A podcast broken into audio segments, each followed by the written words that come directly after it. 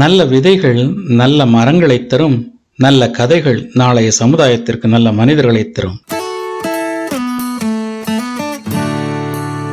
வணக்கம் அன்பு நண்பர்களே. நீங்கள் கேட்டுக்கொண்டிருப்பது எம் எம் ஸ்டோரிஸ்.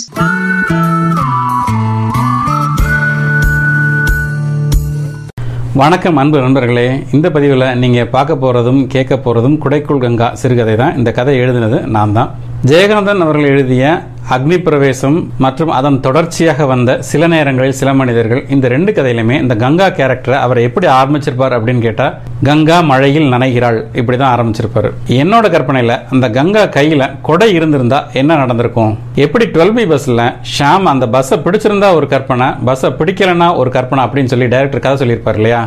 அந்த மாதிரி கங்கா கையில் கொடை இருந்திருந்தா என்ன நடந்திருக்கும் அப்படிங்கிறது என்னோட கற்பனை. வாங்க இப்போ அந்த கதையை கேளுங்க. கேட்டுட்டு உங்களோட கருத்துக்களை மறக்காமல் கமெண்ட்டில் பதிவிடுங்க. நம்மளோட சேனலுக்கு சப்ஸ்கிரைப் பண்ணுங்கள் இப்போ வாங்க குடைக்குள் கங்கா நான் எழுதின சிறுகதையை கேட்கலாம். நன்றி. இந்த மழை இப்போதைக்கு விடாத போலிருக்கே சற்றே கோபத்தோடு மனதுக்குள் நினைத்து கொண்டாள் கங்கா. நாலு ஐம்பதுக்கு வர வேண்டிய பேருந்து இன்னும் வரவில்லை. என்னதான் குடைப்பிடித்து நின்றாலும் சாரல் மழையில் உடைகள் நனைவதும் பாதம் தொட்டு சாலையில் ஓடும் மழை நீரும் சங்கடத்தை கொடுத்து கொண்டிருந்தது கங்காவிற்கு.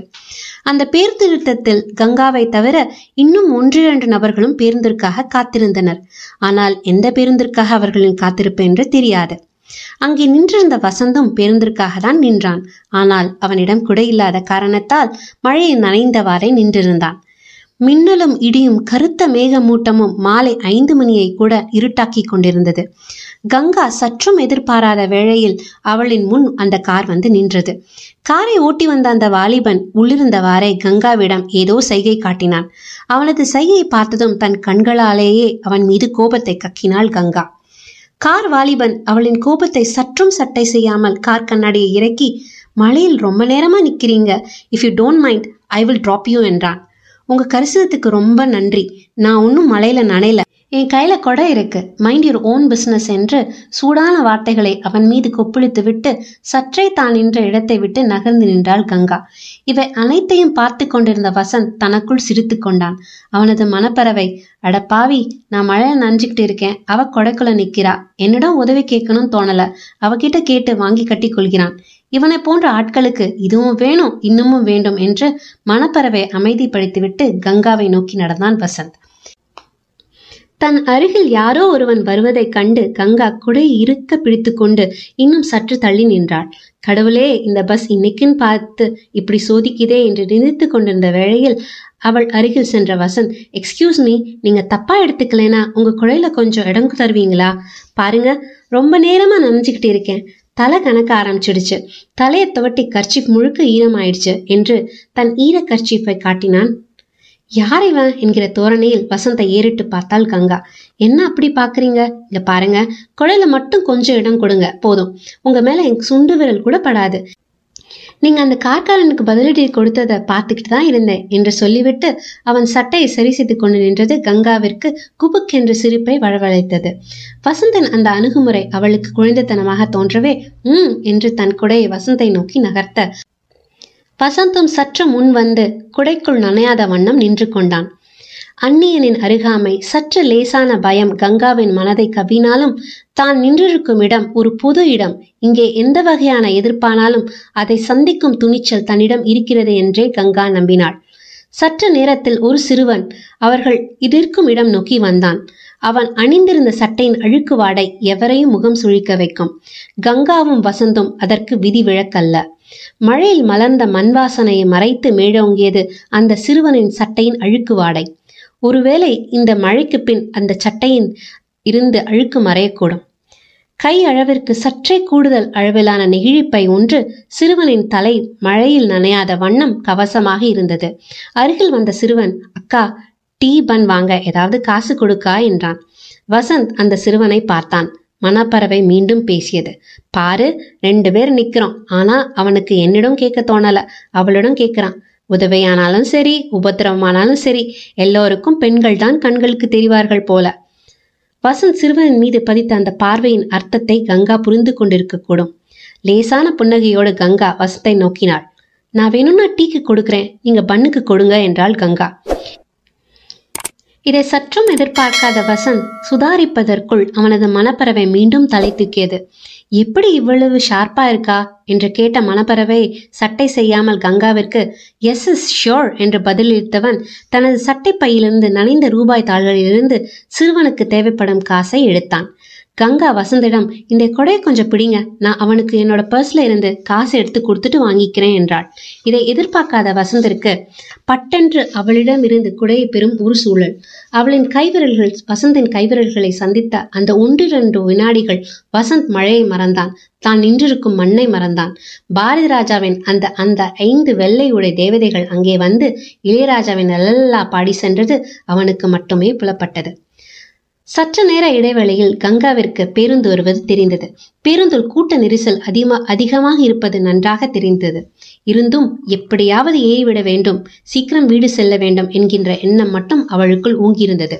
ஓகே எனக்கு பஸ் வர மாதிரி தெரியுது. நான் கிளம்புறேன் என்று வசந்திடம் சொன்ன கங்கா அவனது பதிலுக்கு காத்திராமல் பேருந்தில் ஏறுவதற்கு தோதாக சற்று முன்னோக்கி நடந்தாள். வசந்த் மீண்டும் மழையில் நனையலானான். ஈரமாக இருந்தாலும் பரவாயில்லை என்கின்ற எண்ணத்தில் தனது கைக்குட்டை எடுத்து மீண்டும் தன் தலையை துடைப்பதும் பிழிவதுமாக மழை தனக்கிட்ட வேலையை தொடரலானான் வேகமாக வந்த பேருந்து சரியாக நிறுத்தத்தில் நிற்கவில்லை. சற்று தள்ளி நிற்கும் என்று எதிர்பார்த்த பயணிகளுக்கு ஏமாற்றம் தரும் வகையில் பேருந்து நிற்காமலே சென்றுவிட அதிகமானோர் மழையினையும் அந்த அந்தி பொழுதினையும் கடிந்து கொண்டிருந்தனர். கங்கா மீண்டும் திரும்பி தான் முன்பு நின்று கொண்டிருந்த இடத்திற்கு வந்தாள். வசந்த் இன்னும் அங்கே நின்று கொண்டிருந்தான். அப்பொழுதுதான் வசந்தை மழையில் விட்டு சென்றதை உணர்ந்தாள் கங்கா. மன்னிக்கணும் பஸ்ஸை பார்த்ததும் நீங்க மழையில் நனைவிங்கிறத மறந்துட்டு வேகமா போயிட்டேன் என்று வசந்திடம் வருந்தினாள் கங்கா. அட பரவாயில்லைங்க இதுக்காக எதுக்கு மன்னிப்பெல்லாம் கேட்டுக்கிட்டு? மழை நேரம் மாலை நேரம் எப்படி சீக்கிரம் வீட்டுக்கு போகணுங்கிற நினைப்பு இருக்கிறது? எல்லாருக்கும் சகஜம் தானே என்று சமாதானம் சொன்னான் வசந்த். மீண்டும் இருவரும் ஒரு குடைக்குள் அடைக்கலமாகினர் சற்று நேரம் மௌனமாக நின்றிருந்தனர். இருவரும் எவ்வளவு நேரம் இருவரும் ஒரே குடைக்குள் மௌனமாக நிற்பது? மௌனத்தை கழைத்தால் கங்கா. ஏங்க காலையில வரும்போதே மழை வராப்புல இருந்திருக்குமே அப்புறம் ஏன் குடை எடுக்காம வந்தீங்க? என்று கங்காவிற்கு பதிலளித்தான் வசந்த். கதவை பூட்டின பிறகு மழை வருமோன்னு ஒரு சந்தேகம் இருந்துச்சு. ஆனா பூட்டின கதவை மறுபடி திறந்து உள்ளே போய் கொடை எடுத்துட்டு வர சோம்பேறித்தனம் அதான் எடுக்கல. மழை வந்தா பார்த்துக்கலாம் என்று அப்படியே வந்துட்டேன். ஆனா இப்போ கஷ்டமாயிருக்கு என்று தன் தவறை எண்ணி நொந்து கொண்டான். ஓ சார் சின்ன விஷயத்துக்கெல்லாம் சோம்பல் படுவீங்களோ? என்று கேட்டாள் கங்கா. அடடா அப்படி பட்டன் முடிவெடுத்துடாதீங்க. யூனோ ஆஃபீஸ் ஒர்க்கில் நான் ரொம்ப பர்ஃபெக்ட் கொஞ்சம் கூட சோம்பல் பட மாட்டேன் நான் ஹார்ட் ஒர்க்கர்னு பேர் வாங்குறவன் என்று எங்கே தன் திறமைகளை கங்கா குறைத்து இடை போட்டு விடுவாளோ என்கின்ற பயத்தில் படபடவென ஒப்பிக்கலானான். இதனை கேட்ட கங்கா சிரித்துக்கொண்டே சரி சரி நீங்க சுறுசுறுப்பானவங்கிறத அக்செப்ட் பண்ணிக்கிறேன் என்று பதிலளித்து அவனது வேகத்தை குறைத்தாள். மலை சற்று வேகம் கூட்டியது. பேருந்திற்கான காத்திருப்பு இருவருக்கும் வேதனையை கூட்டியது. சற்றே யோசித்த வசந்த் எங்க தப்பா எடுத்துக்கலைனா அதோ அந்த டீ கடையில ஒரு டீ சாப்பிட்டுட்டு வரலாம் வரீங்களா? என்றான். எனக்கும் அது தோணாம இல்ல. ஆனா டீ கடை அவ்வளோ தூரத்துல இருக்கு. இங்கிருந்து போகும்போதோ அல்லது கடையில் நிற்கும் போதோ பஸ் வந்துடுச்சுன்னா இவ்வளோ தூரம் பஸ் ஸ்டாப்புக்கு திரும்பி மலையில ஓடி வந்து பஸ்ஸை பிடிக்க முடியாது. அதனால தான் குடைய பிடிச்சிட்டு இங்கே நிற்கிறேன் என்று பதிலளித்தாள் கங்கா. இவ்வளவு நேரமா நிக்கிறோம். உங்களுக்கு வந்த ஒரு பஸ்ஸும் நிக்காம போயிட்டான். இன்னும் சீக்கிரம் பஸ் வந்துடும் நம்புறீங்களா? கேட்டான் வசந்த். நம்பணுமே நம்பாம விட்டுட்டா மனித மனத்திற்கு அழகு இல்லையே. வீட்டுல அம்மா வேற என்ன இன்னும் காணோம்னு வயிற்று நெருப்ப கட்டிக்கிட்டு இருப்பாங்க என்று தன் கவலையை கொஞ்சமாக வெளிக்காட்டினாள். பாருங்க கொஞ்சம் ரிலாக்ஸேஷன் வேணும். அப்படியே பஸ் வந்துட்டாலும் ரோட்ல பஸ்ஸுக்கு முன்னாடி என் ரெண்டு கைகளையும் விரிச்சு மறியல் பண்ணியாவது உங்களை ஏத்தி விடுறேன் என்ற வசந்தின் விளையாட்டு துணிச்சலை ரசித்தவளாய் சரி வாங்க உங்களை நம்பி டீ கடைக்கு வரேன் என்று கங்கா சம்மதம் சொல்லவும் இருவரும் ஒரே குடைக்குள் சற்று முன்னும் பின்னுமாக டீ கடை நோக்கி நடக்கலானார்கள். இருந்தாலும் பேருந்து வருகிறதா என்று அவ்வப்பொழுது திரும்பி பார்த்து கொண்டே நடந்தாள் கங்கா. கடையை அடைந்ததும் கடையின் முன்னால் வேயப்பட்டிருந்த ஓட்டுவாரத்தின் உள்ளே இருவரும் ஒதுங்கிக் கொள்ள குடையை மடக்கினாள் கங்கா. இடது கரத்தில் பெரிய கப் மற்றும் வலது கரத்தில் சின்ன கப் என்று லாவகமாக பாலை ஆற்றிக் கொண்டிருந்தார் கடைக்காரர். மாஸ்டர் ரெண்டு டீ ஸ்ட்ராங்கா போடுங்க என்றான் கடைக்காரரை பார்த்து வசந்த். சற்றும் தாமதிக்காமல் கங்காவிடம் திரும்பி சாரி கேட்க மறந்துட்டேன். நீங்க டீ சாப்பிடுவீங்க தானே என்றான். இல்ல என்று பதிலளித்தாள் கங்கா. வேற? என்றவன் கேள்விக்கு ராகி மால்ட் சொல்லுங்க என்று பதிலளித்தாள் கங்கா. மாஸ்டர் ரெண்டு இல்ல ஒன்னுதான் டீ இன்னொன்னு ராகி மால்ட் என்று கடைக்காரரிடம் ஆர்டரை மாற்றினான் வசந்த். மழையில் அரைக்குறையாக நனைந்து நின்ற வசந்த் மற்றும் கங்காவை பார்த்த டீ கடைக்காரர் உள்ளே டேபிள் காலியா இருக்கு போய் உட்காருங்க என்றார் கரிசனத்துடன். கங்காவிற்கு பேருந்து வந்துவிடுமோ என்ற பயம். நிறுத்தத்தை பார்த்தவாறே இல்ல இங்கேயே நிக்கலாம் பஸ் வந்தா தெரியும் போய் ஏறிடலாம் என்றாள். சற்றே அச்சம் கலந்த தோணியில். ஆமாம் மாஸ்டர். பரவாயில்ல நாங்கள் இங்கேயே நிற்கிறோம் என்றான். வசந்தும் கங்காவிற்கு ஆதரவாக. டீ கடையின் அடுப்பு சூடு இந்த மழைக்கு இதமாகவே இருந்தது இருவருக்கும். அடுப்பின் மீது பாய்லரின் தண்ணி குதித்து கொண்டிருக்க பாய்லரின் அருகாமையில் தனது ஈர கைக்கொட்டையை விரித்தபடி ஈரம் சற்று உலரச் செய்தான் வசந்த். சூடான திரவம் தொண்டையை நினைத்தது இருவருக்கும். பேருந்து நிறுத்தத்தில் ஒரு பார்வை வைத்துக்கொண்டே சூடான ராகி மால்ட்டை ஊதி ஊதி பருகி முடித்தாள் கங்கா. இன்னும் சற்று நேரம் மழையை எதிர்கொள்ளும் தெம்பை பெற்றனர் இருவரும். டீ கடைக்காரருக்கு நன்றி சொல்லிவிட்டு பணத்தை கொடுத்துவிட்டு மீண்டும் பேருந்து நிறுத்தம் நோக்கி நடக்க ஆயத்தமானார்கள். மடக்கி வைத்த குடையை மீண்டும் விரித்தாள் கங்கா. வேணும்னா குடையை கொடுங்க நான் பிடிக்கிறேன் என்றான் வசந்த். இல்ல பரவாயில்ல என்று பதிலளித்துவிட்டு தானே பிடித்து கொண்டாள். முன் போலவே முன்னும் பின்னுமாக நடந்து நிறுத்தம் வந்தடைந்தனர். பாத்தீங்களா? நாம டீ சாப்பிட்டு வந்தாச்சு. இன்னும் பஸ் வரல. எவ்வளவு பைண்டிங்க என்று வசந்த் சொல்லி முடிக்கும் அதே நேரம் பேருந்து ஒன்று தென்பட்டது. கங்கா தொடர்ந்தாள் பாருங்க அதோ எனக்கு பஸ் வருது.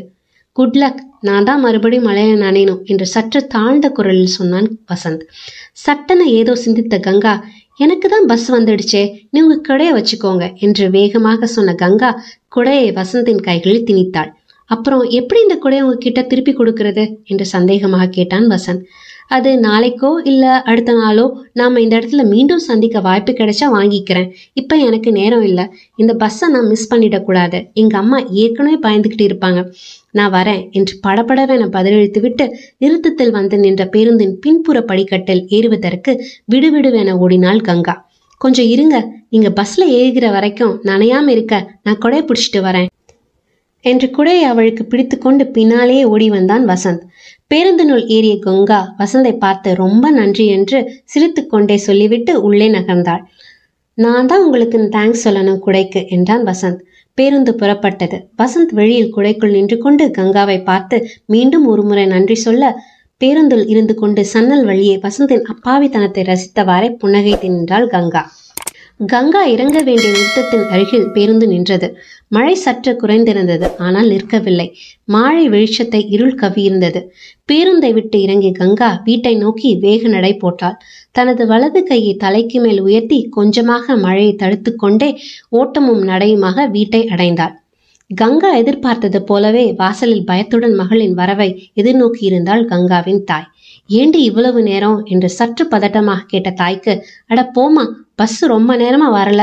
வந்த பஸ்ஸும் நிக்காம போயிட்டான் என்று நொந்து கொண்டாள். பாதையில நிக்காம கொஞ்சம் வழி விடுமா? வீட்டுக்குள்ள வந்ததுக்கு அப்புறம் உன்னோட என்கொயரி ஆரம்பி என்று தாயை நகர்ந்து கொள்ள சொல்லிவிட்டு வீட்டினுள் நுழைந்த கங்கா கொடியில் காய்ந்து கொண்டிருந்த தலை தோட்டம் துண்டை எடுக்க ஓடினாள். கொடை கொண்டு போனியே இப்ப ஏன் இப்படி நனைஞ்சு வந்து நிக்கிற? என்று மறு கேள்வி கொடுத்தாள் தாய். சட்டென தன்னிலை உணர்ந்த கங்கா கொஞ்சமும் யோசிக்காமல் மனது நிறைந்த மகிழ்ச்சியை முகத்தில் காட்டிக்கொள்ளாமல் தொலைச்சிட்டேமா என்று உதட்டளவு பதிலை தாயிடம் சமர்ப்பித்தாள் கங்கா.